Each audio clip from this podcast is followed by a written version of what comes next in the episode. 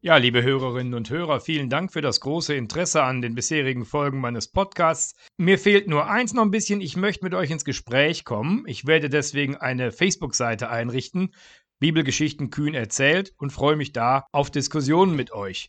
Und jetzt zur heutigen Folge Mose am brennenden Dornbusch. Dafür, dass Mose so ein junger Mann ist, hat er schon eine ganze Menge erlebt. Geboren als Sohn eines Sklavenvolkes, das für die Ägypter hart arbeiten muss, trachtet man ihm gleich nach dem Leben. Aber er hat großes Glück. Durch einen Zufall wächst er als der Adoptivenkel des Pharao auf. In seiner Pubertät weiß er aber trotzdem, ich bin eigentlich Abkomme eines Sklaven, ich gehöre nicht hierher in den Palast. Er geht zu seinen Landsleuten, setzt sich für die ein, die wollen das gar nicht und sagen, wer bist du? Aber trotzdem oder vielleicht gerade deswegen, als ein Ägypter dann mal seinen Landsmann misshandelt, da packt ihn die Wut und er schlägt zu, bis der sie nicht mehr rührt. Tod. Es gibt keinen Tag, den Mose diese Untat noch nicht bereut hat, aber es ist nicht zu ändern. Er flieht in die Wüste. Was erwartet ihn dort anderes als das Verdursten? Aber er hat wieder Glück. Er findet eine Herde an einem Brunnen. Die gehört dem Priester Jitro und der nimmt ihn auf. Und als sich Mose in seine wunderschöne Tochter Zippora verliebt, stimmt Jitro auch zu, dass Mose sie heiraten kann. Alles hat sich ganz gut gewendet und Mose sagt, kann so bleiben. Bleibt's aber natürlich nicht. Mose sieht eines Tages einen brennenden Dornbusch. Der brennt, aber verbrennt nicht. Komisch, dieses trockene Gehölz, da müsste längst verbrannt sein, brennt immer weiter. Mose geht hin, guckt sich das an und hört eine Stimme aus dem Busch, die sagt: Mose, zieh deine Schuhe aus. Das hier ist heiliges Land. Mose zieht natürlich gleich seine Schuhe aus und dann hört er die Stimme aus dem Dornbusch sagen: ich bin der Gott deiner Väter, Abraham, Isaak und Jakob. Ich sage dir, geh nach Ägypten und befreie mein Volk.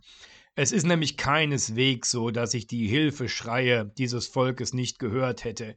Ich will es endlich aus der Sklaverei führen und du sollst mein Werkzeug sein.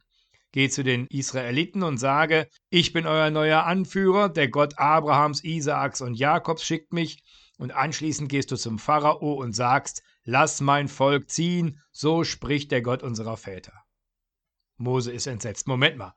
Äh, so geht das doch nicht. So geht das doch nicht. Der Gott meiner Väter Abraham, Isaak und Jakob, das interessiert doch kein Mensch. Die wollen doch die Zukunft haben, nicht die Vergangenheit. Die interessiert doch nicht, was damals war. Ich brauche einen anderen Namen. Und da, liebe Hörerinnen und Hörer, Klammer auf, erleben wir jetzt etwas ganz Fantastisches, Orientalisches zum Thema Namen. Unsere Namen sind Schall und Rauch. Eins meiner Lieblingszitate. Bruce Willis in Pulp Fiction sitzt hinten auf der Taxirückbank und die Fahrerin fragt ihn, wie heißen Sie? Butch. Ein schöner Name, was bedeutet er? Was er bedeutet, Lady, ich bin Amerikaner. Unsere Namen bedeuten ein Sch.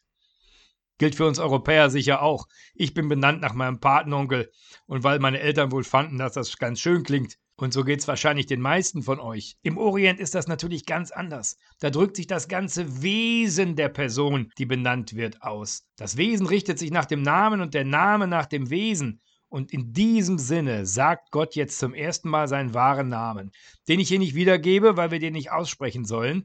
Aber wir wissen, er schreibt sich mit J, H und W. Und dieser wird nun in unserer Geschichte hier übersetzt als Ich bin oder auch Ich bin da oder auch Ich werde da sein oder auch Ich werde sein, der ich sein werde.